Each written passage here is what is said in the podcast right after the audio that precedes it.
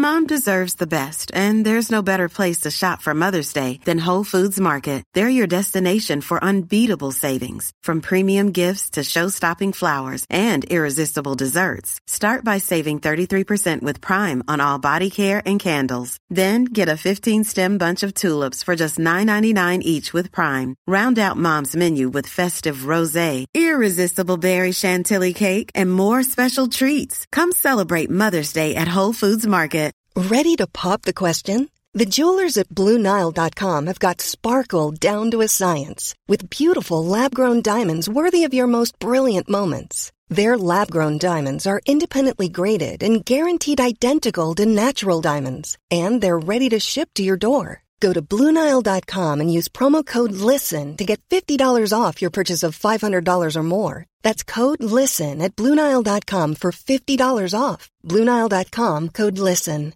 I'm Sandra, and I'm just the professional your small business was looking for. But you didn't hire me because you didn't use LinkedIn jobs. LinkedIn has professionals you can't find anywhere else, including those who aren't actively looking for a new job but might be open to the perfect role, like me. In a given month, over 70% of LinkedIn users don't visit other leading job sites. So if you're not looking on LinkedIn, you'll miss out on great candidates like Sandra. Start hiring professionals like a professional. Post your free job on linkedin.com/people today. Jag blev ju chef över bara män. Det var ju så, när jag blev programdirektör var det bara män som var chefer. Och de var äldre än jag. Och då insåg jag ju plötsligt, herregud, liksom, det här är ovanligt. Och det var någon av de här kloka männen som kom och sa till mig, Eva, så jag måste tala om för dig att jag aldrig haft en kvinnlig chef. Och det har nog inte några av mina kollegor heller.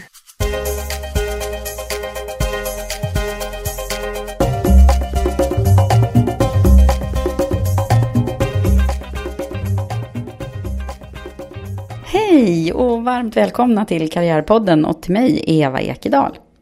Nu är det dags för avsnitt nummer 51 och den här gången med min gäst Eva Schwartz Grimaldi.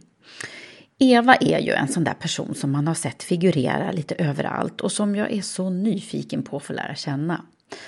Hon har lång erfarenhet av ledande positioner i mediebranschen och har bland annat varit VD för Meter Film och Television. Hon har varit programdirektör på TV4 och nu senast VD på Natur och Kultur. Nu är hon ordförande i Nordstedts, som nyss blev uppköpt av Storytel, och också ordförande i Dobermann.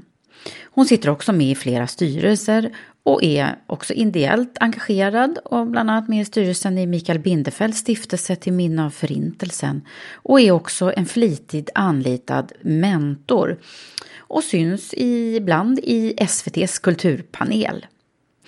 Eva är också gift med den kända italienska industrimannen Salvatore Grimaldi, även kallad Cykelkungen. Ja, men det här ska bli riktigt spännande. Häng med du också och lyssna på vårt samtal. Men innan vi startar så vill jag berätta om att nu har vi på allvar startat Women for Leaders Network. Nätverket för dig som vill utvecklas i din karriär och i ditt personliga ledarskap. Vi har fått jättestort gensvar redan nu och har många anmälda medlemmar. Så gå in och läs mer och anmäl dig du också på womenforleaders.com. Ja, men då så. Då kör vi!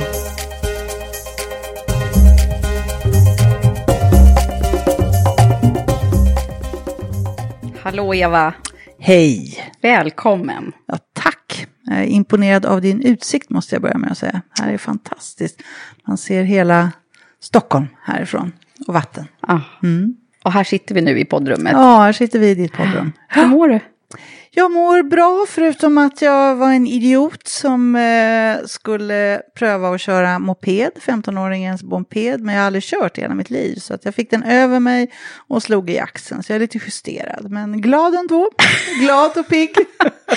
Det tycker jag låter Ja. häftigt att Ja, göra det. ja, sådär. det man måste- Vadå, du hade inte kört moppe innan? Aldrig någonsin och tänkt hur svårt på en skala kan det vara, men det visar sig vara det. Framförallt att man måste gasa mer än vad jag förstod.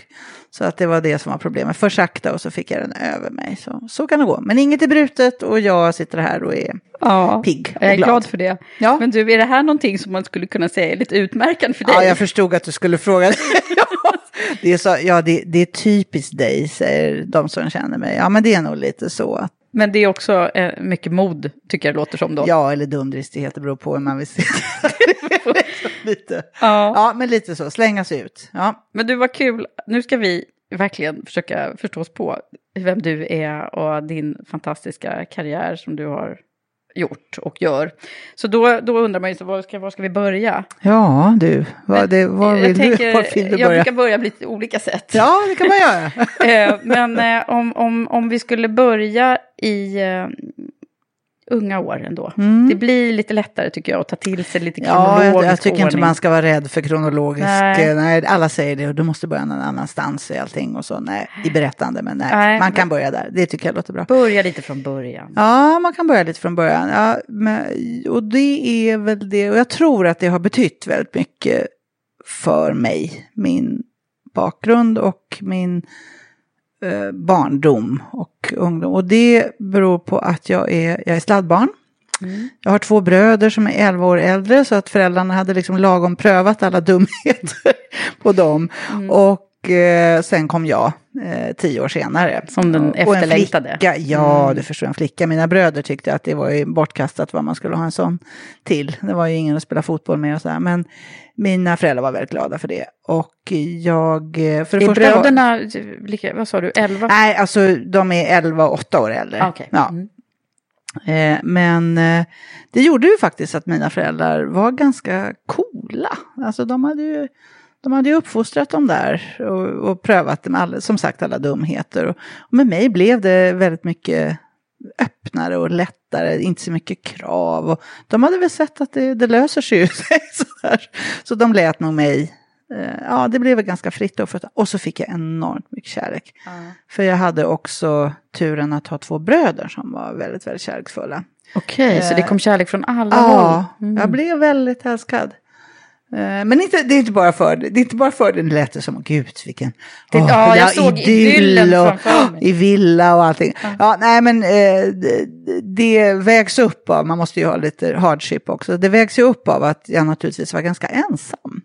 Alltså i, man har ju kompisar och skola och allting, men det här, det fanns ju liksom aldrig, mina föräldrar hade ju inga kompisar som hade barn i min ålder och så. här. Det Nej, fanns var ju de liksom lite äldre då än dina? Ja, det var ju alla, för de, alltså de, min mamma var, ansågs vara gammal när hon fick mig. Hon var 37. Mm. Men det var då, det här är ju 1956. va?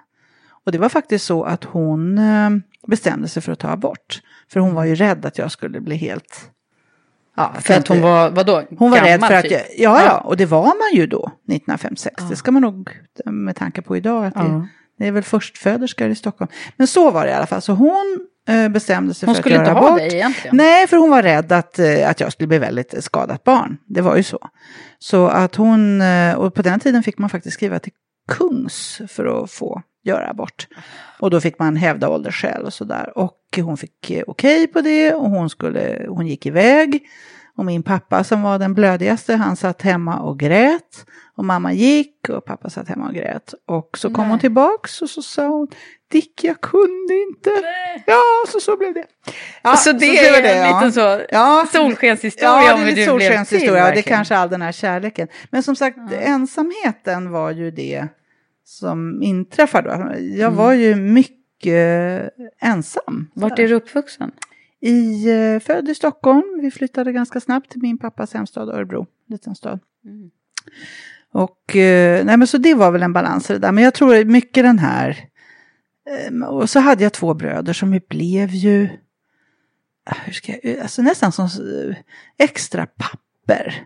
I någon mån. Alltså de var ju så långt bort och ja, men de flyttade ut rätt snabbt när jag fortfarande var ganska liten. Och de började ha karriär. Min äldsta bror eh, har varit utrikeskorrespondent i hela sitt liv, bor utomlands. Och Min andra bror är läkare och de började, alltså, så de blev ju väldigt mycket mina förebilder. Och, ja, men Just det, ah, där har vi en nyckel. Alltså, du har tagit Ja. lite rygg på dem Jag, då. tog ganska mycket rygg på dem, det Mm. gjorde jag nog. Så att, Och mamma och pappa, vad jobbade de med? Borgerlig familj. Eh, också eh, är ju naturligtvis, eh, går ju aldrig komma ifrån att det är viktigt var man kommer ifrån och det, det skapade ju en väldigt trygghet. Eh, vi, hade det, vi hade det väldigt bra. Pappa arbetade, farfar hade haft skofabrik och pappa arbetade med skoimport. var ju skostad Örebro på den tiden. Och mamma var hemmafru. Det var väl i och för sig bortkastat, hon var väldigt intelligent, väldigt rolig. men väldigt intelligent, men det var ju lite tidens anda att, eh, att eh, det var så. Vem är du mest lik? Åh, mamma. Det är så. Vill jag i alla fall vara. Ja. Jag tycker det är alltid en bra fråga, för jag tror att det man svarar är det man vill vara mest. ja, just det, för man har ju naturligtvis en kombo. Ja, ja, ja, naturligtvis har jag en kombo. Pappa var mer, var mer strikt och lite ordningsam och ibland lite tråkigare. Så då ville, men underbar människa, jag menar inte så. Men mamma var, Men du, Nej, var är du väldigt bra på dialekter? ja, För jag, jag, jag lyssnade ju på ditt sommarprogram här innan. Det, det är Ja. ett fantastiskt sommarprogram ska jag säga. Eh, var kul att höra. 2008, det kan jag verkligen rekommendera. Eh, jag blev ju väldigt inspirerad till att ställa massa frågor kring det där då förstås. Men, men där gör du ju lite så här, ibland byter du dialekt till, Ja. till lite närk. Ja, just det. Men, och det kan jag ju. Jag är uppvuxen där. Men det roliga med det för att jag kan absolut prata som man gör i Örebro. För jag har ju bott där. Så jag vet hur de pratar.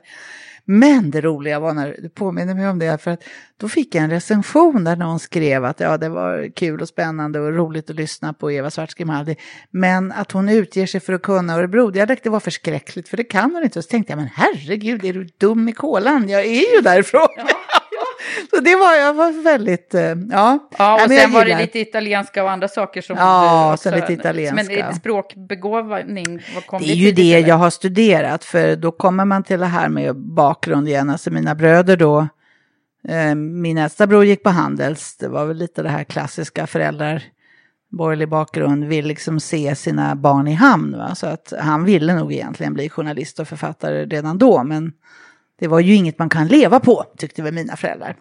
Det kunde han ju sen, men hur som, han gick på Handels, min andra bror blev läkare och det enda jag visste när jag gick ut skolan, det var ju att jag absolut inte skulle läsa någonting som låste in mig.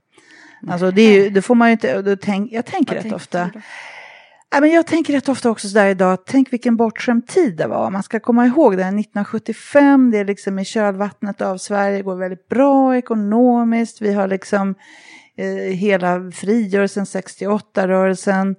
Jag kunde flytta till Stockholm och det var inte så svårt. Idag det är ju hopplöst, liksom. Det är svårt att få jobb, svårt att få bostad.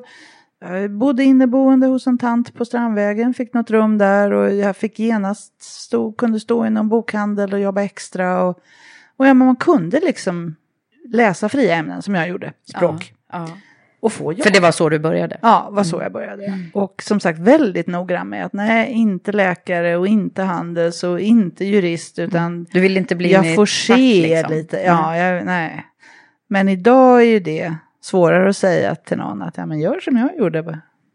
Cruise around. nej, men det är mycket tuffare. Det, är- Ja. det, det, man får komma ihåg den här tidsandan. Att Men det blev, var... det, det, blev- blev det en examen eller det blev... Ja, då, det, ja, så illa var det inte. Ja, fast den tog tid ska jag säga. För att jag jobbade rätt mycket. jag är nog väldigt mycket praktiker. Jag tycker det, det är kul liksom, att få göra saker i praktiken. Men jag läste spanska och eh, franska och italienska och kulturvetarlinjen. Och, eh, så att eh, jag höll på där. Men det tog inte de tre år som det borde göra. Utan det tog lite längre tid. För Ja. jag gjorde annat emellan. Hur, hur bör, när det liksom började ta fart då för dig, var var du då någonstans i jobb? Och du menar ta fart lite med karriär, Ja. tänker du? Eller? Ja, Nej, men det, det är väl också sådär, hänger ihop med den här tidsandan. Hade någon sagt till mig när jag var 24 att du kommer att bli chef, då hade jag bara vet, lagt mig dubbelvikt och skrattat. För jag såg mig som specialist, redaktör, arbeta på förlag. Skriva eller? Skriva, översätta, vilket jag också gjorde. Det var så jag började. Mm. Ja, Via översättare. min äldsta bror så fick jag kontakt med ett förlag, ett mindre förlag och jobbade på det. Ett, eh, kul och spännande. Eh, också sån där, man kan ju konstruera hur, jag tänker ofta, man tänker så här i efterhand när folk frågar hur, hur valde du i din karriär? Och nu går det ju att konstruera liksom någon sorts klok bild av hur jag valde, men det var ju rena tillfälligheter. Men då var det ju så att jag var, jag var på väg att få ett jobb inom Bonnierkoncernen, alltså på något Bonnierförlag. Samtidigt som min bror tipsade om det här lilla, lite heta förlaget som hette René Kokelbergs. Det finns inte längre, men det var jätteinne då. Och då valde jag det här lilla. Eh, och då, då är det lätt så här i efterhand att säga det ska ni göra. Det är roligare att vara på små ställen och vara en stor fisk i en liten damm, liksom, än tvärtom. Ja.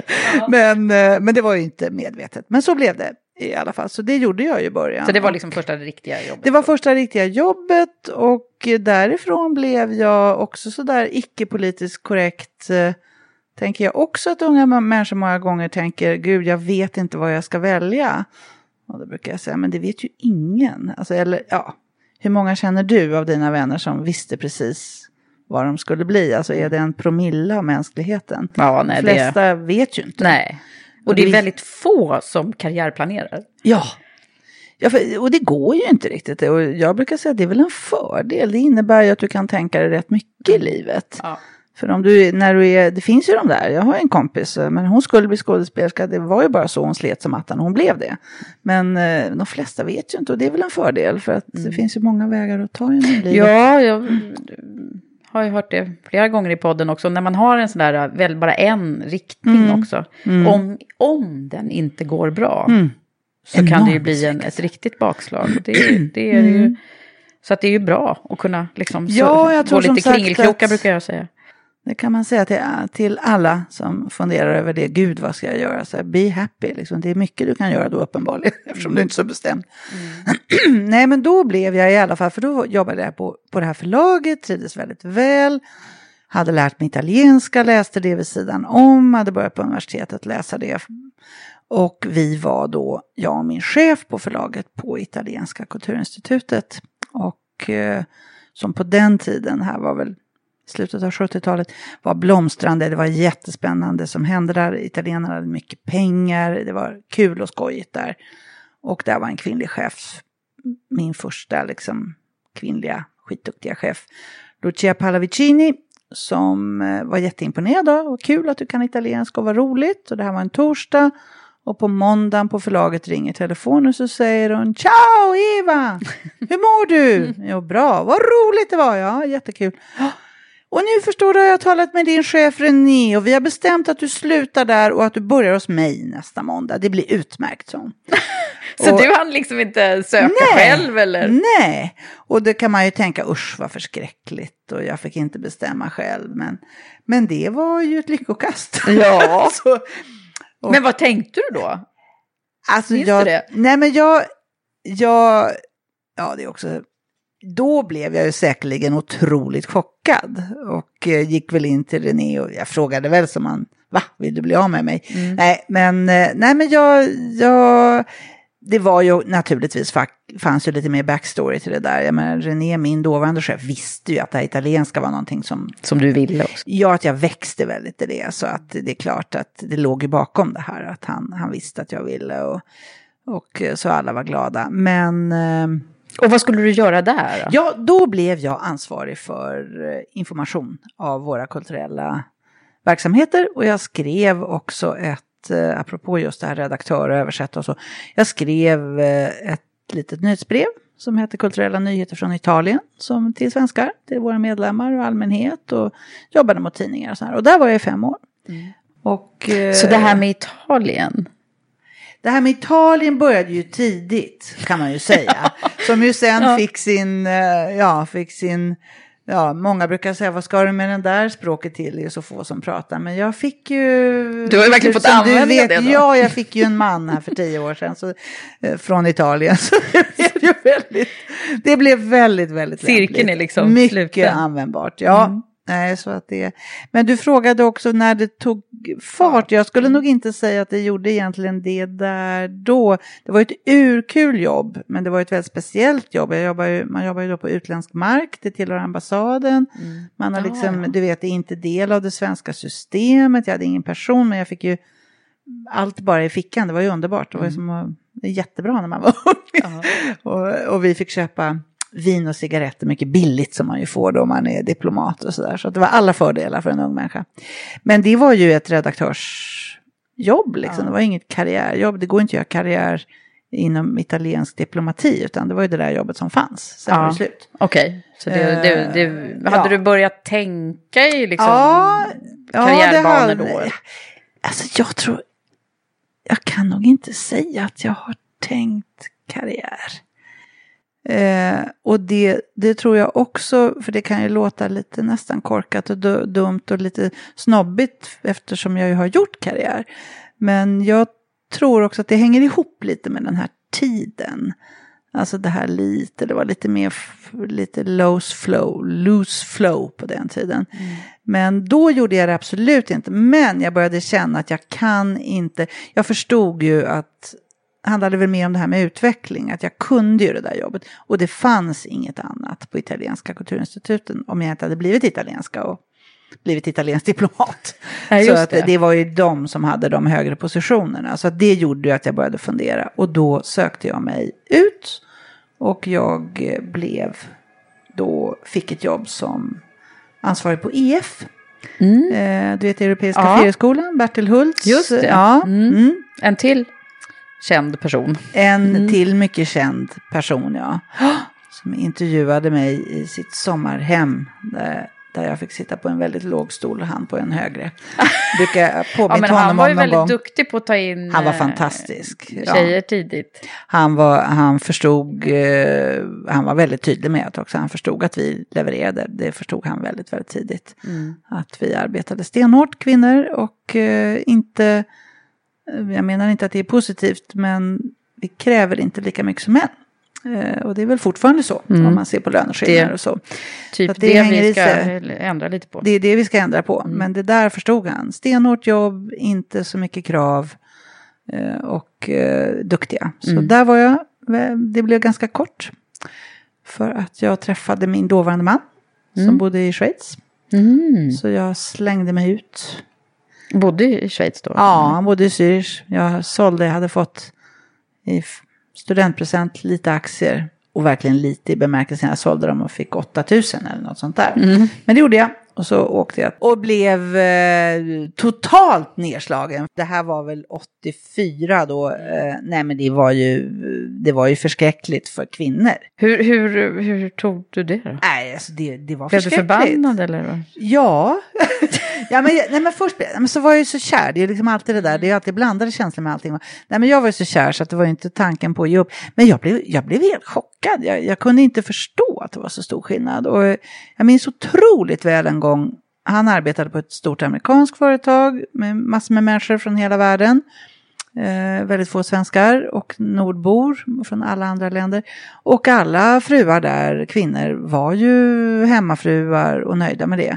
Jag klättrade ju på väggarna och var, hade, jag menar, trodde ju att jag trodde det skulle bli jättelätt att få jobb. Jag talade italienska, jag talade franska, mm, just det, det är tyska. Då, ja. mm. Men då gick ju inte det. Som, som gift med en gastarbeiter, om en mm. men så det var ju bara kört. Eh, man fick inte jobba alls. Eh, så, så du var hemma då alltså? Jag var hemma och eh, till slut hittade jag lite jobb. Och jag började översätta, jag gjorde annat och sånt mm. där. Men det var förskräckligt. Men en gång så kom en god vän till mig, en journalist från Stockholm, en kille. Och sa, åh vad kul Eva, och jag är här och kan inte vi gå ut och äta middag? Ja visst, vi åkte in till Zürich, vi gick på något ja, känt ställe där, satt åt. Två dagar senare så ringde en utav min mans kollegors fruar och sa att, att det var lite olyckligt det som hände häromdagen. Vadå? Ja men du blev sedd med en annan man i Zürich. Och jag, jag kommer bara börja skratta. Men alltså, det, jag berättar det här bara för att förstå ja. att det var, det var så. Det var ju helt och det där, jag menar, Europa har förändrats mycket. Men skillnaden Sverige mot många europeiska mm. länder, då när man riktigt, den är fortfarande den är stor. Fortfarande Inte stor. sådär.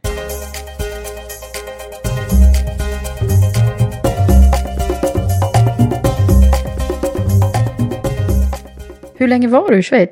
Eh, vi var väl där knappt tre år tror jag. Och men vi hade andra fördelar. Vi reste, det ligger ju perfekt. Så vi, jag menar, varenda helg kunde man åka vart man ville runt om i världen. Och så att det fanns andra fördelar. Men att vara där var, nej det var, det var inte något kul. Nej. Så, det var inte. så vad hände för din nej, del? Då kom vi hem.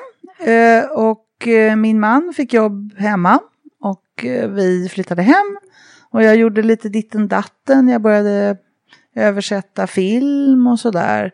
Och sen skulle jag säga att karriären Då började. Fart. Mm. Och den började, det var alltså 1980 86 på hösten. För då ringer en god vän till mig och säger att Eva, han hade startat eh, det första tv-produktionsbolaget, Strix och det som hette Woof då. Mm. Som nu heter Meter, för folk har säkert sett i tv, utan finns fortfarande ja, i stort. känner man igen. De startade tv-bolag, de förstod ju att TV3 behövde program när det skulle börja sen vid årsskiftet. Eh, och han ringde och frågade om jag skulle börja jobba där. Och mitt svar var ju, är du totalt har du hjärnsläpp. Liksom. Jag är en intellektuell människa, klok och det där det är ju bara otäcka filmer och reklam för barn. För det var ju också inställningen då. Till TV3 ja, och den... till det som skulle komma. Man visste ju inte ens, jag menar kommersiell tv, det var ju för knäppskallar och allting. Men han gav sig inte för att han, det var just ganska svårt att rekrytera på den tiden. Och Eh, det var liksom inga, jag menar det var inte någon akademiker eller någon som gjorde det, utan det var ju de som förstod, alltså eh, lycksökare, alltså affärsmän som förstod att det här blir stort. Och sen var det väldigt många från krogen som började jobba för det var oregelbundna tider och jag menar, ja men det blev så. Det var, men han tjatade på mig för han sa till slut att Eva jag måste ha någon för han skulle göra ett nordiskt program. Jag måste ha någon som kan tala med människor i Danmark och Norge och kan skriva och stava rätt och så nu kommer du, sa han. Mm. Och det var lyckträff för att det visade sig när jag väl gjorde det att jag tyckte det här var skitkul. Mm. Tv är jättesvårt. Det, det vet ni som mm. tittar på all rörlig bild att ni är ju skoningslösa, är det inte kul så bara släng, stänger man av. Mm. Eh, så det är skitsvårt att göra och eh, det kräver enorm eh, kunskap och noggrannhet. Gör man något fel får man höra det på två sekunder.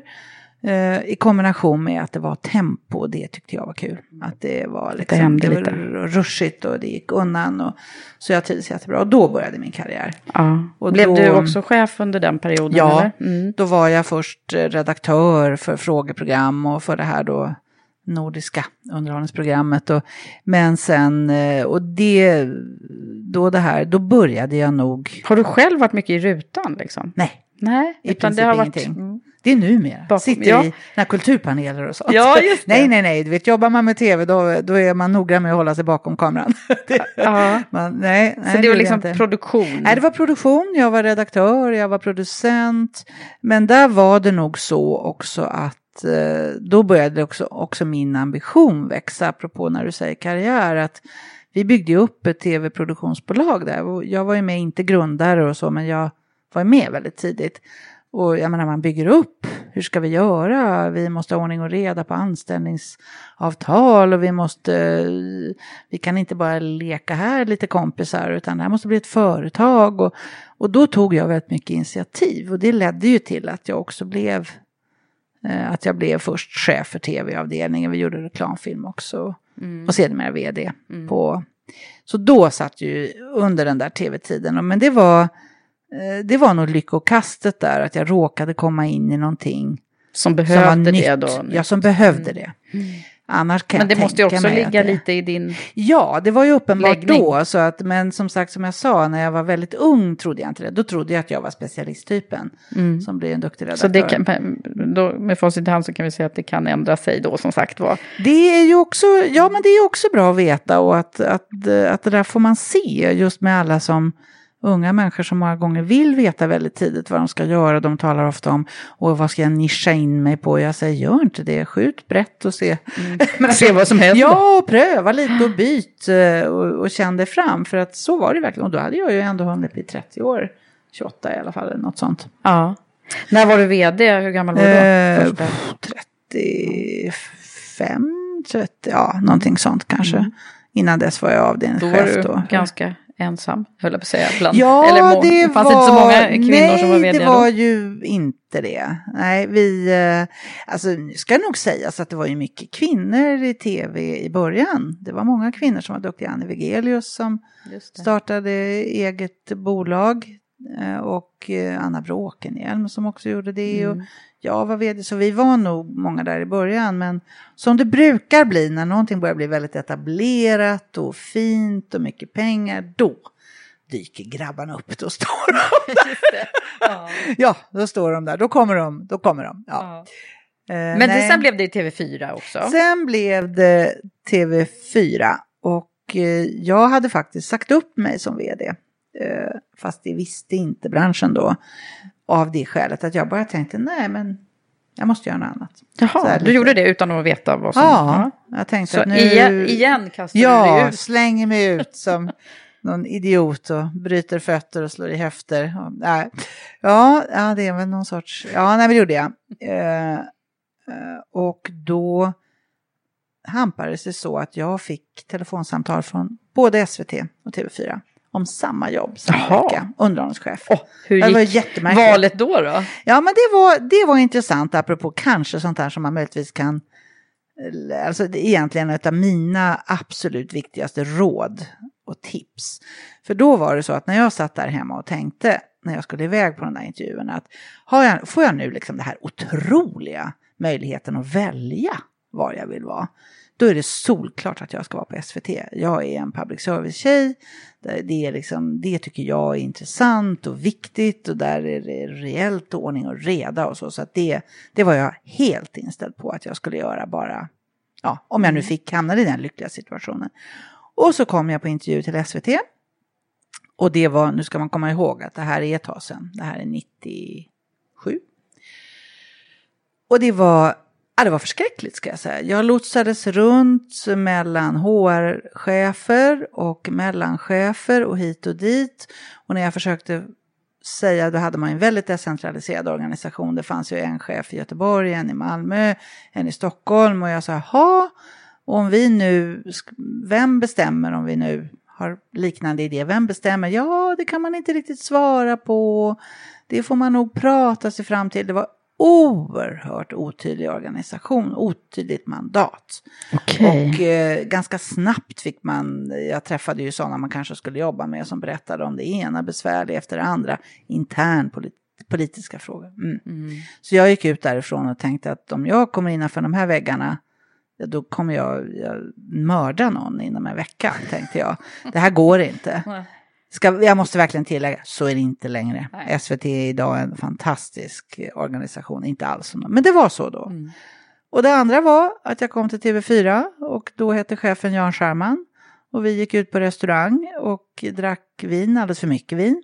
Och pratade hela kvällen om hur vi såg på publicistik. Och Alltså in, in, på... innan du hade, eller? Ja, ja. i en anställningsintervju då. Hur vi såg på eh, hur man tänkte på respekten för publiken, vad som var viktigt och inte. Hur man skulle hantera det, det faktum att det här var en kommersiell kanal som hade både kommersiella hänsyn att ta och även ett ansvar för Mm. att man inte gör vad som helst i tv. Och eh, ja, då Då, då, då blev det lite roligare där, lät det Ja, så. och kontentan av det där är ju också att det som ju många chefer säger, det är inget nytt på något sätt, men nog så viktigt att välja sin chef. Att inte lockas av företagets namn eller organisation, utan vem är det jag ska arbeta med? För det är ju det det är ju det det kokar ner till. Alltså den människa man är mest med varje dag som man är beroende av och han eller hon är beroende av dig och om man inte känner att det här lirar bra eller att vi har kemi, då, då blir man ju inget bra. Nej. Hur, hur var det då? Var, var ni ett bra par hela tiden?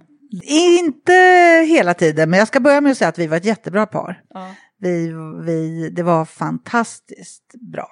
Vi hade våra problem naturligtvis, men jag vågar, nej. Men det ska vara par. dynamik i och för sig, säger man ju. Ja, men, men det hade också sina svårigheter. Men vi var ett jättebra par. Eh, och eh, sen kom ju också en annan gammal mediaperson, erfaren från Expressen och Aftonbladet dit, Torbjörn Larsson som eh, också. Så att det var en superkombination. Eh, Intelligenta, kloka människor och att hantera något så komplext som tv, som ju faktiskt fortfarande vad människor än säger, är, är ju ett enormt starkt medium. Eh, och faktiskt hantera att det här är på kommersiella grunder och avvägningar däremellan. Det var, det var Vad gjorde du för kul. någonting eh, där? När jag kom till TV4 så var ju det otroligt traditionellt uppbyggt och så var ju inte alls produktionsbranschen på den tiden utan där hade man ju faktiskt, eh, vågar jag nog säga, byggt väldigt platta, för den tiden väldigt moderna organisationer för att det var ju nytt och man liksom skapade, skapade sig själv där på ett vis. Men jag tror också att det berodde på att många av cheferna som byggde upp TV4, de kom från SVT. Och det var väl deras erfarenhet, så det byggdes ganska likt. Mm. Så liksom cheferna satt i burar utanför, satt en eh, sekreterare och vaktade. Och, och för mig var ju det här liksom fullständigt absurt. Och jag började med att säga, nej men jag behöver ingen sekreterare.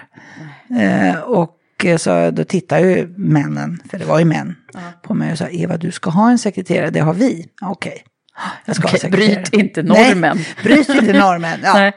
Sen ska ju tilläggas att jag har lärt mig, jag är en stor vän av assistent och sekreterare rätt hanterat. Mm. Alltså det, det är jättebra. Men, men den här som sitter utanför dörren och talar om att nej, hon har inte tid, den, det var väl inte det vad jag behövde. Det behövde inte jag. Nej. Eh, men det var också ganska tydligt att ehm, eh, det, var, det var väldigt hierarkiskt och det, och det var även den avdelning jag blev chef över och ganska ineffektiv. Och, alltså det var lite mini-SVT på ja, ja. Vad gjorde jag? Jo, jag ändrade nog väldigt mycket hur vi arbetade där och förändrade rätt mycket. Och programdirektör läser jag mig till. Blev jag sen, men Blev då var jag mm. underhållningschef. Ja, så okay. att då var jag lite, hade jag en, ett vad, vad har du för favoritprogram som du har varit, ligger bakom? Äntligen hemma. Det var lättsvarat. Aha. Ja, men det var redan från metertiden och det var nog en av anledningarna till att de intresserade för att få in mig på ah, kanalen. Ja. För att det hade jag tjatat om i flera år. Att man var, var det till och med ett... din idé? Liksom? Eh, ja, det, det, jag skulle, jag tror att säga att ja det var det så kommer tio andra säga att det var deras idé. Mm, okay, ja. ja. men det är som det brukar vara. Det men var du såg koll... till att den blev verklighet alltså? Ja, det gjorde jag väl ändå. Eh, att jag tjatade väldigt från, eh, från tv-produktionshåll och sen eh, var jag på kanalen och fortsatte, det lever ju fortfarande så att... Eh... Och Jeopardy hörde jag också. Ja, det, jag, det jobbade jag med. Eh, det var, gjorde jag väldigt länge till min stora glädje mm. med eh, den fantastiske riksmagistern mm. Magnus Härenstam. Som eh, ja, lärde mig. Ja, inte bara hur var det att jobba med honom? Det var underbart. Han, han var, förutom att han var perfektionist, alltså i ordets bästa bemärkelse, så hade han ju sån enorm respekt för publik. Imagine the softest sheets you've ever felt. Now imagine them getting even softer over time. That's what you'll feel with Bowl and Branch's organic cotton sheets. In a recent customer survey, 96% replied that Bowl and Branch sheets get softer with every wash. Start getting your best night's sleep in these sheets that get softer and softer for years to come. Try their sheets with a 30-night guarantee. Plus, get 15% off your first order at bowlandbranch.com. Code BUTTERY. Exclusions apply. See site for details. I'm Sandra, and I'm just the professional your small business was looking for. But you didn't hire me because you didn't use LinkedIn jobs. LinkedIn has professionals you can't find anywhere else, including those who aren't actively looking for a new job but might be open to the perfect role, like me. In a given month, over 70% of LinkedIn users don't visit other leading job sites. So if you're not looking on LinkedIn, you'll miss out on great candidates like Sandra. Start hiring professionals like a professional. Post your free job on linkedin.com slash people today. Hey, it's Ryan Reynolds, and I'm here with Keith, co-star of my upcoming film, If, only in theaters May 17th. Do you want to tell people the big news? All right, I'll do. Sign up now and you'll get unlimited for $15 a month in six months of Paramount Plus Essential Plan on us. Mintmobile.com slash switch. Upfront payment of $45 equivalent to $15 per month. Unlimited over 40 gigabytes per month. Face lower speeds. Videos at 480p. Active Mint customers by 531.24 get six months of Paramount Plus Essential Plan. Auto renews after six months. Offer ends May 31st, 2024. Separate Paramount Plus registration required. Terms and conditions apply if rated PG. Hey there, it's Michelle Norris. I'm host of a podcast called Your Mama's Kitchen. When I travel, I'm usually looking for a way to find a taste of home when I'm not at home. And one of the things I love to do when I am at home is entertain. And Airbnb allows me to do that. When I was in California recently, I rented a house that had a great kitchen. And when we were sitting around the table, we we're all thinking, we're in someone else's house. Someone could be in all of our homes as well. If you have a home, but you're not always at home, you have an Airbnb. Your home might be worth more than you think. Find out how much at airbnb.com/slash host. Since 2013, Bombas has donated over 100 million socks, underwear, and t shirts to those facing homelessness If we counted those on air, this ad would last over 1,157 days. But if we counted the time it takes to make a donation possible, it would take just a few clicks. Because every time you make a purchase, Bombas donates an item to someone who needs it. Go to bombas.com slash ACAST and use code ACAST for 20% off your first purchase. That's bombas.com slash ACAST, code ACAST. Eh, såväl den som var i studion som den som satt hemma i rutorna och lärde ju oss som ändå var oerfarna får man ju säga. Det var ju så nytt mediet. De flesta hade ju börjat från scratch.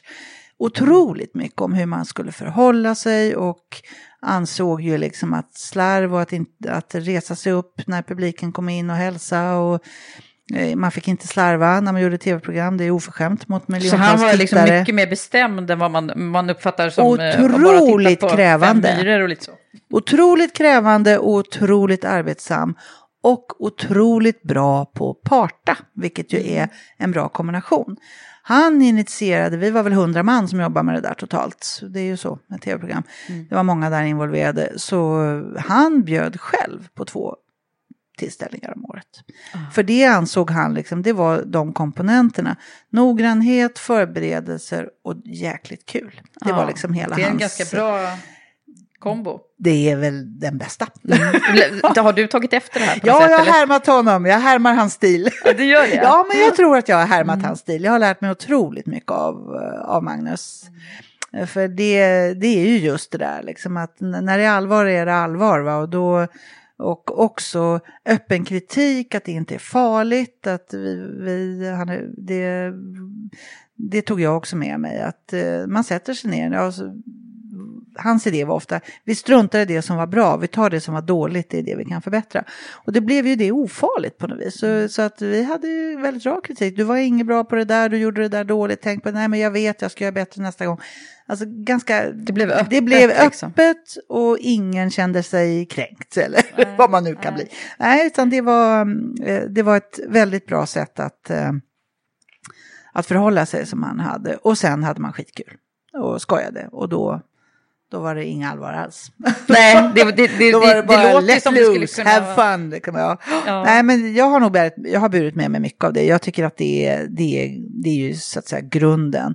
Man måste skapa, tycker jag, det är chefens största uppgift, att skapa en sån trygg situation så att kritik och något inte är något problem. Utan att, eh, eh, och de här som liksom tror att de ska kritisera människor genom att ta in dem på rummet och sådär i ensamhet. Det tror inte jag alls på. Utan upp, upp, beröm och kritik öppet utåt så att det blir vardag.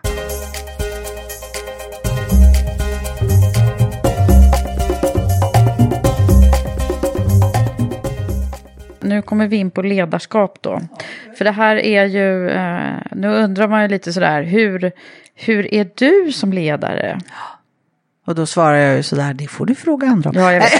Det frågar- säger Nej, alla. nej, men nu, men- om men du om får jag- sätta lite ord på dig själv. Ja, jag kan sätta lite ord på mig själv och, och nu är jag, ju- har jag varit med så många år och blivit så gammal så att jag har också hört andra säga vad de tycker är bra med mig och, och det är många gånger det här att, det, att jag är rak och att det inte liksom hålls på och finns, det tror jag många Alltså som, när man blir chef i början, då tror jag ofta ett problem är när man, då blir jag chef över kanske ibland gamla kompisar och lite andra människor. Det tar ett tag innan man förstår vad, att medarbetarna vill ha kritik och beröm och liksom att bli, bli ändå ledd på ett sätt, inte styrd men ledd. Eh, och det känner man i början är lite obekvämt. Va? Man tänker, who am I to? Liksom tala om att nej, det där var inte så bra eller du borde göra om. Och, alltså det tar ett tag att hitta tryggheten i att våga vara chef. Skulle jag säga. Det är det första som jag tror att många chefer behöver ha hjälp med att förstå. Att det, det, det, det är förväntan på Det är dig det som är det. uppgiften. Ja. Utan istället så går man in och blir lite för mycket kompis och sådär. Och det, det är ofta ganska olyckligt. Och, ja, du och jag emellan. Och så här, man tror att det är enklare mer på att man uppför sig som om det vore vänskapsförhållande. Det tror jag är helt fel. Utan förstå att man, man är den här som, Som styr. igen, ja, som, som eh, leder. Liksom, och eh, visar och, och berömmer och kritiserar. Eh, och, men att få det här öppna klimatet, och jag tror väldigt mycket på att skapa det i grupp, att, Att man liksom inte behöver ta in människor och berätta, alltså om det inte är otroligt känsliga frågor, det är klart man ska tala två och två, men får man till det där att alla kan säga till varandra? Vad har du själv haft för förebilder när det gäller ledarskap och sådär då? Jag skulle nog säga att eh, de, de som verkligen är förebilder är den här italienska kvinnan Lucia Pallavicini på institutet. För att hon, hon skapade väldigt glädje till jobbet. Eh, och det, det, är ju den andra, alltså det, det är ju otroligt viktigt mm. att man är entusiastisk inför det man gör. För att kunna få sina medarbetare att göra mm. det. Och det gjorde hon. Hon var otrolig med det. Hon älskade att uh, förmedla svensk kultur i Sverige. Och liksom både in, inspirerade oss till det, men krävde det också av oss. Och jag menar, det gick liksom inte mm. annat. Va? Så att det, det var jätteviktigt. Så hon har betytt mycket också då på natur och kultur i, den, i din roll som vd ja, där? Och sen eh, har Magnus Härenstam varit oerhört viktig. Mm. Och det handlade väldigt mycket om det här att hela, att det är så lätt att det blir inifrån och ut i verksamheter. Att liksom hela tiden tänka sig, jag som har jobbat med media, det är liksom publiken som är viktig. Det är utifrån och in som är viktigt. Mm. och det är även så med medarbetare, hur jag, det är liksom utifrån och in. Det är hur mina medarbetare, hur mina eh, motparter och alla uppfattar mig som är viktigt. Det är mm. inte jaget och ut utan det är ut. Och det var han fantastisk med, han mm. alltid påminde om. Liksom, mm. att, Viktig eh, vikten av, ja det är en otroligt viktig nyckel. Mm. Eh, som, Kun, som hade chef. du det där i dig från början eller? Ja, det där är också, för det, i, i, din, i din fråga ligger ju det där om man kan lära sig att bli en bra chef mm. lite va. Mm. Eh, Eh, jag tror nog att det var min, alltså min läggning är, jag är, eh, jag är grundglad. Jag är så glad som min mamma brukade säga, det, Eva det ligger något obegåvat över att du är så där himla glad igen. Det är jag och jag är jättenyfiken på människor. Och det tror jag, det, jag menar, det är ganska bra egenskaper för att, för att ändå ha förutsättningar att, att uh, bli chef, mm. tror jag. Så att jag tror att vissa egenskaper måste man ha. Sen kan man naturligtvis lära sig. När man tittar på din, om vi, om vi nu fastnar lite på mm. ledarrollen i mm. din, jag menar en karriär betyder, kan ju vara så mycket mm. mer, men om man tänker på det, vad är det som eh, vad är det som har hänt med dig då längs resans gång? Kan du se det? Ja, jag tror att jag, jag ja, jag tror det. Nu är jag 60 så jag tror att jag faktiskt jag kan se eh, ganska bra. Jo, men jag, Alltså, jag ser nu, idag är jag ju inte operativ vd längre, det är ju fyra, fem år sedan jag lämnade det, så nu är jag ju styrelseordförande i flera olika verksamheter. Och då kan jag ju se att när det uppstår problem i ett företag, alltså ekonomiska, man säljer för dåligt eller liksom någonting och då börjar alla, så blir alla nervösa och så börjar man liksom räkna och dona och skära ner. Och jag måste nog säga att jag har lärt mig att det absolut viktigaste då det är att entusiasmera människor. Mm. Alltså det är psykologin före allting annat. För jag kan, jag kan ha hur många bra planer och rita och dona och lägga upp sparprogram. Men har jag liksom inte människor som ändå hittar någon entusiasm i det, då, då går det inte. Mm. Uh, så att jag börjar alltid med det, hur gör vi för att få människor medvetna om att vi är i den här situationen och att de vill bidra till att vi förändrar den. Det börjar jag alltid idag. Mm. Det har jag lärt mig. Och det är så bra var jag inte i början, utan eh, det var jag absolut inte. Men du, du säger ju att du är sådär grundglad, det, blir så, det är ju ja. härligt att, ja. att, känna det. Eller Men... irriterande, det beror på hur man ser det. det beror på hur man ser det. Jag, än så länge känns det bara roligt. Ja, ja, det är men, men jag känner att, eh, hur, hur är det då när, när, jag förmodar att du som, som många andra i ledarroller eller karriären i stort har gått på en och annan motgång. Mm, absolut. Eh, alltså, jag blev på TV4 efter några år, det är ju väldigt utsatta positioner, de här stora mediejobben. Eh, alltså man är ju kritiserad från alla håll, medarbetare, mm. tv-tittare, ja men det är ju så liksom. Eh, men det, då blev det så en period att jag var ansvarig för, för underhållningsprogrammen och eh, det var inget som riktigt gick riktigt, riktigt bra. Och då uppstår ju liksom en stor irritation naturligtvis. Vi hade problem med det, det var inget som funkade riktigt, eh, riktigt, riktigt bra av våra nysatsningar. Och det var kritik internt och det var externt och det växte så till en milda grad så att det blev en jätteartikel i vår branschpress Mhm. om att mina chefer egentligen ville att eh, jag skulle sluta. Och, alltså det gick verkligen Ett på drev. person, ett riktigt drev. Eh, och det, det var, jag kan säga nu, jag är jätteglad att jag har varit med om ett för jag förstår hur det är. Ja, det kan ju vara viktigt. Och i- det är, det är, det är fullständigt förfärligt. Ja. Alltså för att eh, jag, jag mådde urdåligt och jag kände ju att även om mina chefer, Torbjörn och Janne, stöttade mig så låg ju oro i deras ögon också. Liksom. Mm. Fixar hon verkligen det här? Eller är det så att hon också nu är så kritiserad så vi kan inte ha henne kvar? Allt det där känner man Ja, ju. det va? kommer upp till ytan liksom. Ja, Allting. eh, det, och det var gräsligt och, det här var precis innan en sommar. Så att det var väl det enda sköna med det, att när den hade kommit ut den här jätteartikeln, flera sidor, eh, så var det sommar. Och det var ju ändå skönt, jag åkte till landet men mådde ju pest. Jag, jag mådde Hur så tog dåligt. du ur det där då? Alltså först mådde jag så dåligt så att eh, naturligtvis tankar på att jag slutar, jag säger upp mig och du vet nästan så här som man tänker, "Ja, men jag vet inte om jag, vill jag leva? Det, alltså det är, Mm. eh, och det här, då ska man komma ihåg att jag är grundglad, det var ett minidrev, så att när, Mm. När människor är utsatta drev, för drev, ja. och jag kände verkligen så, det kanske är lika bra att jag inte vaknar imorgon. Mm. När jag kände så, som inte är kanske jätte, jättekänslig, och det var jättelitet, det var en ankdamm ändå va? Mm. Då, så att jag tror man ska ha otrolig respekt för det. Ja, verkligen. Och verkligen förstå människor som är utsatta för det. Så har man vänner som gör det, ring. Mm. Var inte rädd för det, ring, Nej. ring. Eh, men hur tog jag mig ur det? Då var det faktiskt eh, Torbjörn Larsson som sa till mig att Eva, sa han, eh, Jan och jag är liksom totalt bakom dig, vi stöttar dig, men så, jag undrar om inte du behöver någon annan också som kan Mm, hjälpa dig. Mm. Och det var ett väldigt klokt råd för att eh, det, jag, som sagt jag såg ju hela tiden i deras ögon, jag menar det var ju, det förstår jag ju i efterhand, att de tänkte kan vi verkligen ha henne kvar eller är hon liksom förbrukad, måste vi ändra, vi var ju på börsen då också. va, Så att, eh, så, eh, och det gjorde jag.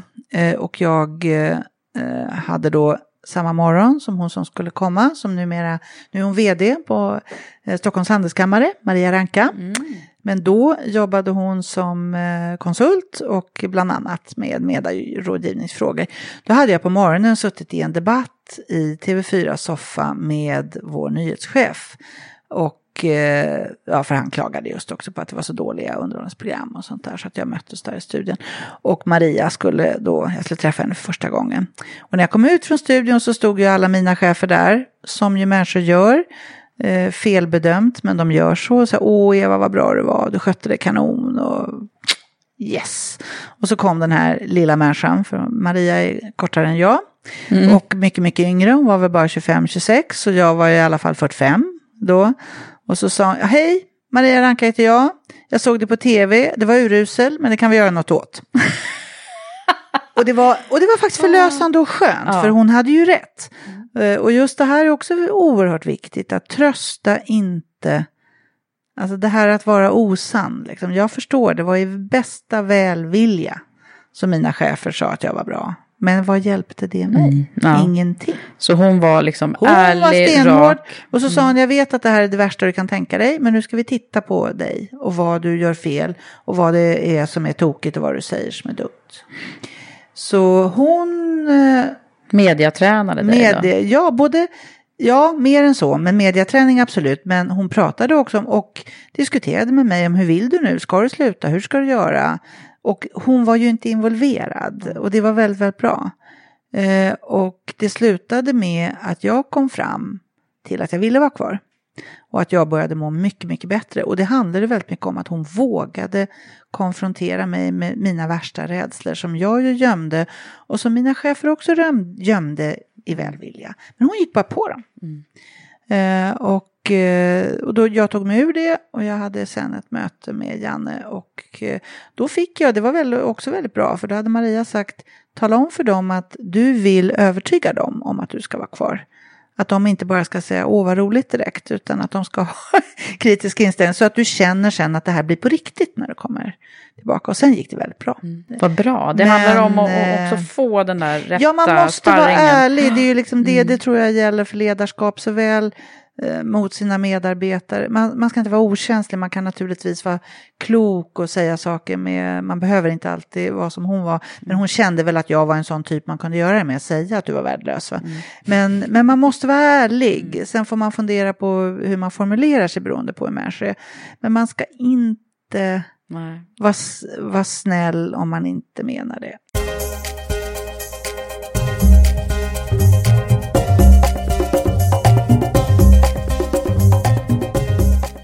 Sen så har vi ju många framgångsrika år på natur och kultur. Mm. Och du har gjort en massa andra spännande saker. Jag tänker bland annat på det du, det du och jag brinner för gemensamt. Eh, med kvinnor och jämställdhet. Ja, mm. Har det, är det ett intresse, eller liksom, intresse ska man inte säga, ett, eh, Nej, någonting som du alltid har brunnit för? Ja, men, jo, men jag skulle nog säga att det insåg ju jag rätt snabbt. Va? Att eh, när jag väl kom in där på TV4 och insåg att jag blev ju chef över bara män. Det var ju så, eh, när jag blev programdirektör var det bara män som var chefer. Och de var äldre än jag, eh, allihopa i princip. Va? Och då insåg jag ju plötsligt, herregud, liksom, det här är ovanligt. Och det var någon av de här kloka männen som kom och sa till mig, Eva, sa, jag måste tala om för dig att jag aldrig haft en kvinnlig chef. Och det har nog inte några av mina kollegor heller, liksom, så du vet ungefär. Nej, men jag tror faktiskt inte att han var dum, utan han bara konstaterade det. Och då insåg jag, nej men det här är ju inte så vanligt. Och, eh, och jag, jag måste ju säga att jag, menar, jag fick ju lära mig att förhålla mig, så är det ju. Jag menar, jag, det, var ju, det var ju så, jag satt i rum med bara män då plötsligt. Det var chefer från Bonnier, det var bara män. Eh, och visst, eh, hur hörs man? Eh, för män lyssnar inte på kvinnor, hur gör man då? Praktiska råd, jag älskar det. Det finns ett råd från eh, en kvinna som skriver ledarskapsböcker som heter Barbro Dahlbom Hall. Hennes praktiska råd är att sänka rösten som kvinna. Eh, Och hon sa, Eva, gör det ska du se. Sänk rösten, tala långsammare. Män står inte ut med när kvinnor går upp i falsett i rösten. Då stänger de öronen och man tänker, åh vad fördomsfullt och dumt. Så prövar man och det funkar. Ja. Tänker du på det eller du bara gör det? Jag tänker fortfarande på det. Ja. Så att, eh, sån, ja, men, det, men visst har jag fått förhålla mig. Och sen väldigt tidigt bestämde jag mig för att jag kommer att stödja, promovera, välja kvinnor när jag kan tillsätta kvinnor. För det är så väldigt många andra som väljer män. Så att det, jag ser inte ens det som en fördomsfullhet när många talar om den bästa och rätta. Jo, jo, absolut, det är klart det ska vara den bästa och rätta. Men sitter jag med en man och en kvinna och jag tycker de är likvärdiga, då tar jag kvinnan. Av det enkla faktum att det är färre kvinnor som väljs. Just Och då det. väljer jag dem. Så det har varit ditt, Det din strategi? Och, Ja. Och jag är mentor, eh, även åt män, men mest åt kvinnor. Eh, det gör jag. Ja. Hjälper många kvinnor i lönesamtal. Det är en Just viktig det. fråga. Vad ska, vi, Ja. vad ska vi tänka på där då? Att ta i mer och inte vara så, eh, det, det är slående. Jag, nu har jag hunnit med många lönesamtal i mitt liv. Eh, Och jag, det är väldigt få män som säger bestäm du och det är inte så viktigt. Utan de har väldigt tydliga idéer om hur mycket de vill ha. Och så. Medan kvinnor just säger det. Nej, men det är inte min viktigaste fråga. Det viktiga är att jag får ett roligt jobb. Och, eh, det, men ta i. Och ta i mer än vad du tror. Eh, var inte rädd för det. Ska vi bli jämställda? Om man med jämställdhet då menar att man har lika lön och värderas lika, då är ju lika lön viktigt och då, får, då måste vi göra det. Tycker jag. Det är jätteviktigt. Och då undrar jag så här. Är du och din man jämställda? Oh, min man är 71, han är 11 år äldre än jag. Eh, är vi jämställda? Åh, oh, det är en svår fråga. Eh, är vi jämställda i bemärkelsen att vi har respekt för varandra och då skulle jag säga ja. Jag tror också för, för, för att svara ärligt på frågan så är det självklart att det här med att vara jämställd, jag tror att man, man som kvinna måste vara lite uppfostrande i det. Med, eh, i alla fall i synnerhet äldre män, och då menar jag inte dum och gnälla, men att liksom, för det är ju också vanor, man är van, det, det är vissa maner, alltså 70-åriga män alla har ju inte liksom haft så jättemycket kring, kvinnor omkring sig i yrkesliv och så, därför att det har inte sett ut så. Så där måste man liksom säga, mm. hörru du, nu är det inte så här längre och tänk på det och alltså jag, jag tror på liksom, du vet, med kärlek ja. så uppfostrar man. Och det har jag ju fått göra. För jag menar, hur skulle Salvatore, 60 år gammal, han har inte haft jättemycket kvinnor omkring ja. sig i yrkesliv. Uh, Nej, det är precis det, det, det, är en ovana. Inte. Ja, det är, en ova, det är precis det. Och det, det tror jag att man många gånger, ser man det så att uh, inte som någon, alltså man får akta sig för att det hamnar i någon konfrontation utan snarare förstå att ja, men det här är ju ohejdad vana. Mm. Uh, det är ungefär som att man själv sätter sig vid samma plats vid sitt frukostbord och tar koppen på samma sätt. Det är samma i det här. Va? Liksom, är man uppfostrad och van vid att det har sett ut på ett visst sätt, då, då faller man in i det om man inte hela tiden blir lite påmind. Mm. Och det måste man göra. Du, det finns några andra grejer som jag är lite nyfiken på. Bland annat eh, din garderob. Ja, ja den är stor. Ja, det är ett klädintresse ja, som ja, har... det är, det är faktiskt, ja men jag är jätteintresserad av kläder. Ja, du är supersnygg i det du har på dig nu. Ja, men vad roligt, vad glad jag blir för det. Nej, men jag tycker att, eh, nej men för mig är det, det är Hur har det här, har det alltid varit så? Det har alltid varit så. Jag har en, hade en mamma och jag hade framförallt en mormor som var otroligt uh, klädintresserade. Min mormor var en väldigt extravagant, speciell kvinna som gick omkring i cocktailkläder till vardags. Eh, det tyckte hon var lämpligt. Har du liksom anammat det eller? ja, alltså faktiskt lite. Lite det här att eh, vi är ju vi är ett land också som snarare dress down. Och vi Landet vill vara lagom. försiktiga. Mm. Ja, vi är lite försiktiga i färger och så. Så att mormor i cocktaildress till vardags. Och sen att jobba de här åren på Italienska kulturinstitutet. Där man är italienare är ju mycket mer så. Mm. Men så att, nej men jag, jag, jag jo, jag tycker du, nog dress du, up. Du syns liksom. Ja, men jag tycker det är roligt. Och, och människor blir ju oftast väldigt glada av det. Ja. Det är ju kul tycker de om, om det är lite färg, lite tokigt och det behöver inte alltid vara stiligt. Det kan få vara lite roligt, lite galet. Liksom det, det är väl bra. Ja. Ja, vad roligt. Eh, jag, jag, blev så inspirerad när jag lyssnade på ditt sommarprat ja. och jag blir det nu också därför att då, då förstår Nej, man lite så här att det är en färgstark personlighet som du är på både, både det yttre och det inre. Vill man så är ju det ett sätt att uttrycka sin personlighet. För när jag säger vill man, för det är ju väldigt olika, en del vill inte. Nej. Men vill man så är ju det, det är ju ett sätt du liksom signalerar vem du är och glädje och för mig är det jätteviktigt. Hur är det, har, har du barn? Har, har Salvatore Nej, barn? Eller hur? jag har inte barn. Eh, vi, jag var gift 20 år, vi har inte barn.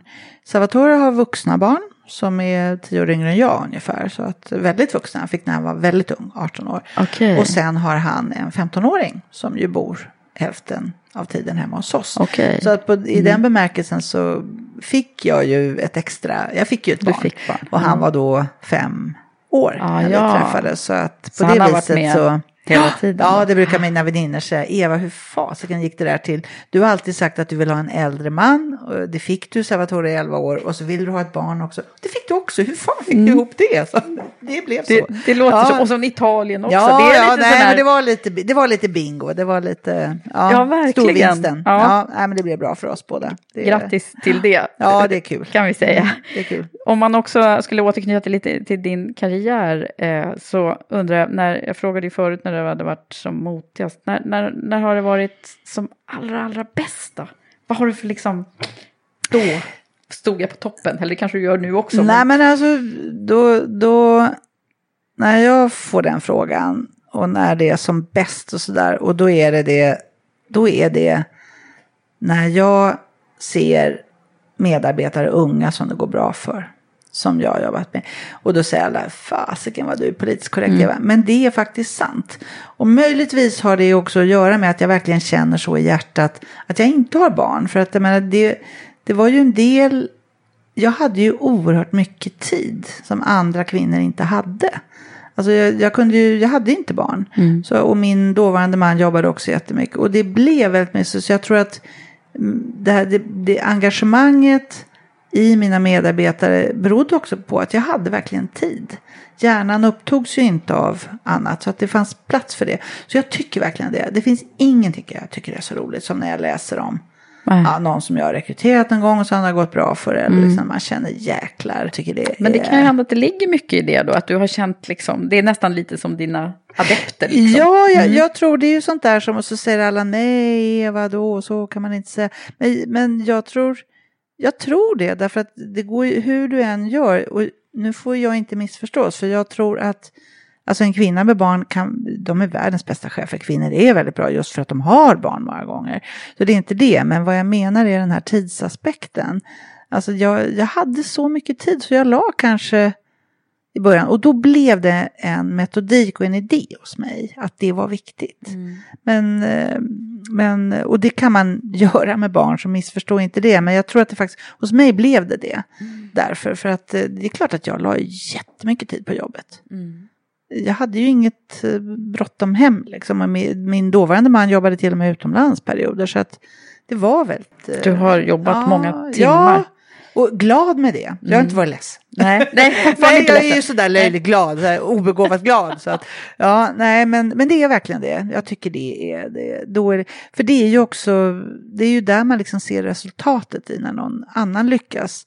För det är ju ändå, när man är hög chef, det är ju ändå det är ju inte att göra själv som den höga chefen ska göra. Det, då ska man ju bli specialist eller lägre chef. Utan det är ju faktiskt att se till att andra gör och ja, lyckas. Precis. Som är poängen. Mm.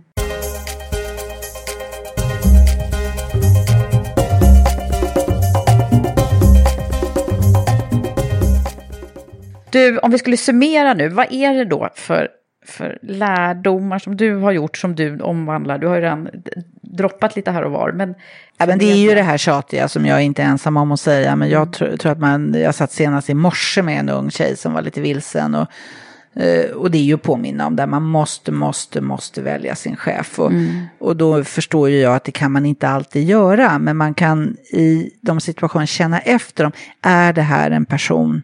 Passar vi? Kommer det här bli bra?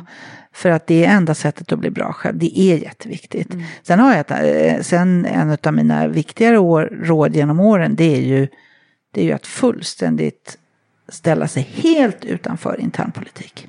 Ja. På jobb. Bry dig inte om det. Äh, därför att det är ändå min uppfattning att det, det här att försöka vara taktisk och smart och eh, tips om att vara list i sin karriär. Jag tror på ställ dig utanför, var integer och vänlig och säg ledsen men jag har inte tid, jag ska jobba. Mm. Uh, och det vågar jag nog säga att jag har gjort, inte alltid, för så, men, mestadels i mm, mitt liv. Att tänka på det. Mm. Att faktiskt tänka på det. Låt dig inte dra in, tro inte att du kan outsmart genom att vara taktisk med internpolitik. Ställ dig, strunta i den, uh, var integer, var rak, var ärlig istället. Mm. Det tror jag är jätteviktigt, mm. för att man hamnar Nästan alltid snett. Mm. Nästan alltid snett. Mm. Om man börjar pilla och, och, agera efter det. Och så tar det för mycket tid. Mm. Jobba istället. Precis. Jag visar på något eh, resultat. Det tror jag är, eh, det är otroligt viktigt. Och sen är det att våga byta. I alla fall, eh, jag menar om man ska bli chef. För chef är ju i grunden en generalist, inte en specialist. Och då, om jag ser till mig själv så har ju att jag har fått väldigt roliga och olika uppdrag. Det beror på att jag har bytt. Att jag inte var kvar bara i tv utan att jag då bestämde mig för att lämna mm. till Bokvärd. Att jag har bestämt mig för att jobba med eh, film. Att jag har gjort alltså har bytt. Jobbar, jag var ju, fick ett uppdrag av regeringen att eh, hålla i en kulturutredning för några år sedan. Mm. Alltså det, det, och sånt ju mer man liksom, bredden man får, det ska man inte vara rädd för. Och hoppa som jag tror, lite tidigare än lite för sent. Alltså, det är mm. ingen fara i det. Nej. Det är bättre att skaffa sig lite bredd, det blir roligare eh, mm. och bättre. Och man ska inte vara så rädd för det. Utan, och inte för sent, utan ganska... Det, det, gör lite, det gjorde, när jag slutade på tv gjorde det lite ont. Det var lite så här, mm. gud vad gör jag, jag är det inte klok och vad ska jag till bokbranschen göra, den är så mossig och tråkig. Mm. Men eh, otroligt bra. Mm. att jag gjorde det. Du är, du är nöjd med det? Jag är otroligt det, det nöjd redan... Eh, och jag tror att de flesta människor är ganska nöjda när de ja. byter. Mm. När man byter själv, för att det värsta är när någon annan talar om för en att man måste byta. Och det, jag har, många, säger, många sagt till mig, du har alltid slutat lite för tidigt för att njuta av det. Ja, så jag, men hellre det. Än för sent. Nej, men jag tror det. Hellre ja. hoppa lite tidigare och inte vara rädd för att byta. Och, ja. Bra. Tack. Nu ska du också få den här skicka vidare-frågan som vi ju har på slutet i, i Karriärpodden varje gång. Och eh, den här frågan kommer då från min tidigare gäst som du ska få. Och det var ju Vanja Wikström som, eh, som var min gäst. Och eh, eh hon visste ju då inte att hon ställde den här frågan till dig. Men frågan lyder så här, och så läser jag den nu. Skulle du titulera dig feminist? Och det fanns ett stort resonemang kring varför hon ställde just den här frågan. Eh, men det handlade väldigt mycket om att hon var nyfiken på hur en framgångsrik kvinna som har en, en, liksom, en bra karriär i, i, ryggen resonerar kring det. Eftersom det ju är ett sånt eh, ord som vi idag, eh, ja, vi brottas ju med att en del tycker att det är ett ord som betyder någonting annat och så vidare. Så att, hur ser mm. du på det här? Nej, men jag skulle säga ja. Eh, men hon har ju helt rätt i det. Att det är ju för, och varför säger jag ja? Därför att jag står för det som ordet i grunden betyder. Nämligen lika lön och jämställt mellan män och kvinnor. Mm. Att det sen har tolkats och lagts in en massa olika innebörder i det. Eh, det kan inte jag bry mig om. och det tänker inte få mig att sluta säga att jag är feminist, att det är andra människor som tycker att det är något annat. För mig är det. Det, mm. det är den grundfrågan. Och det är jämställdhet, alltså likhet mellan könen, samma lön.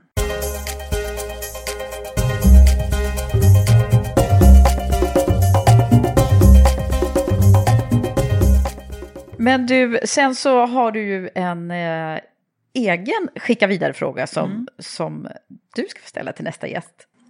Ja, sen ska jag ställa en fråga och, och den kräver lite bakgrund därför att det är någonting som har börjat uppta mig mer och mer när man, nu tittar man på, det har bytts väldigt mycket chefer nu på höga positioner och man får se listor på vilka som är tänkbara för det och så och det är ju nästan ofelbart att så fort du letar efter en chef till en stor organisation så ska han eller hon ha handels eller motsvarande som grundutbildning. Eh, och det här är jag ganska tveksam till, att det är rätt väg att gå. För att Sverige är ju väldigt fixerade vid det. Eh, tittar man i andra länder så är det ju väldigt ofta man snarare har humanistiska utbildningar, psykologer och så vidare. Och så att min fråga, skulle du våga anställa en chef som inte hade en ekonomisk bakgrund för ett stort företag? Om du är en bra person, jättebra meriter, men har ingen eh, ekonomisk mot, alltså utbildning som handels eller motsvarande, skulle du våga det för ett stort företag? Mm. Bra. Men du Eva, hur, vad händer nu på Nordstedt?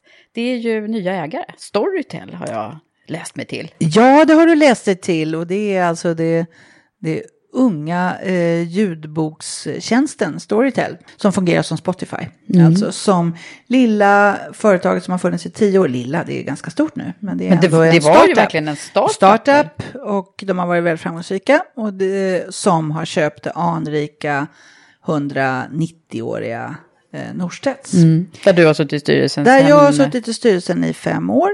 Eh, och, eh, och vad händer nu? Ja, men då händer det som Eh, för det första så ska vi säga att när vi såg vilka som var intresserade och såg Storytel så, att, så tänkte jag, herregud, det här är bästa tänkbara ägare. För att rätt hanterat, att gifta ihop den här, alltså det helt moderna som har vuxit helt ur sig självt, Storytel, med en Spotify-modell, med traditionsrikt, en Sveriges äldsta förlag. Rätt hanterat är ju det mm mm framtiden. Mm. Så jag var ju så här, jag var alldeles, mm. gud vad roligt och vad roligt. Och jag jobbade ganska mycket med den här affären och hjälpte till då KF som ägde tidigare och så hela, uh, i hela den här perioden. Och sen till min stora glädje, uh, för att uh, när sånt här händer, vad är det första man gör? Det är ju att byta vd. Mm. Liksom, på det. Men det gjorde de inte, utan de kom till mig Jonas Tillander och Rustan Pandai som är huvudägare, ordförande och styrelsen och vd och sa att vi vill väldigt gärna att du är kvar. Eh, och vi vill det för att vi förstår att du, du är erfaren, du är 60 år, liksom, du kan den här världen utan och innan. Det här är ju liksom inte bara ett förlag, utan man är ju både på en kulturell och en politisk arena. Och det har inte vi alls varit, vi är ett startup. Och för att den här giftermålet ska fungera så vill vi ja, kunna resonera och att vi tillsammans kan se till att det här blir så bra som det kan. Vad roligt. Ja, det är jättekul och de har ju helt rätt för det kommer ju uppstå hur mycket kulturkrockar som helst. Och, så att, att få vara med och göra det är ju fantastiskt roligt för att det kände jag ju också sen att ja, men det är ju en sak.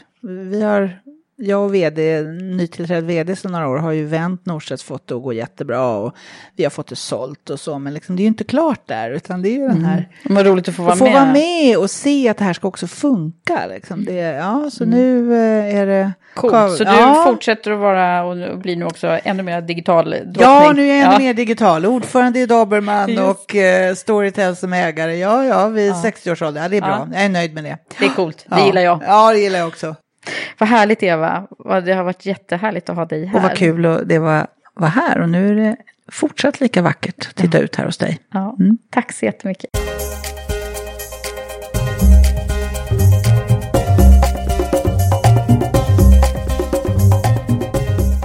Vilken härlig kvinna hon är, Eva. Så självklar och säker på något vis och ärlig. Och jag gillar verkligen hennes öppenhet och positiva attityd och färgstarka personlighet. Så jag tror att jag också ska börja med mer rött läppstift och våga mer färg och tänka mer dress up helt enkelt. Tack Eva för att du var med i Karriärpodden och inspirerade oss. Nu ska jag ladda upp inför mer arbete med Women for Leaders och se fram emot vår första träff och kick-off som är den 28 september. We will lead the change and change the lead. Hoppas ni också vill vara med och leda förändringen. Vi hörs snart igen. Hej så länge!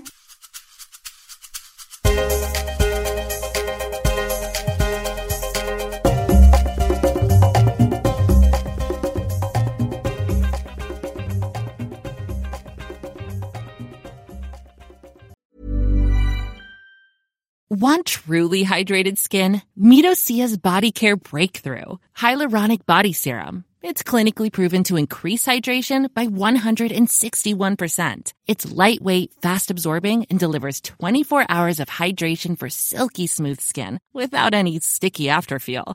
Treat your skin to clean, vegan skincare from Osea. Get 10% off your first order with code SUMMER at OseaMalibu.com. That's O S E A Malibu.com code SUMMER.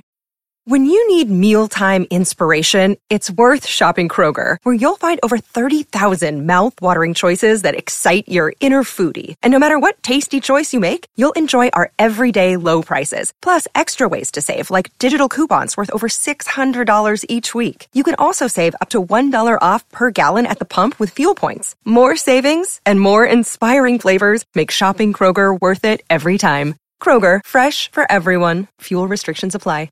Save big money and transform your home with new appliances now at Menards. We offer the lowest prices and the largest in stock appliance selection. Ready to take home today. Check out top appliance brands, including KitchenAid, Maytag, Whirlpool, Amana, and Criterion. Upgrade your home and save big money on new appliances at Menards. Shop our entire selection of appliance options online today at menards.com. Save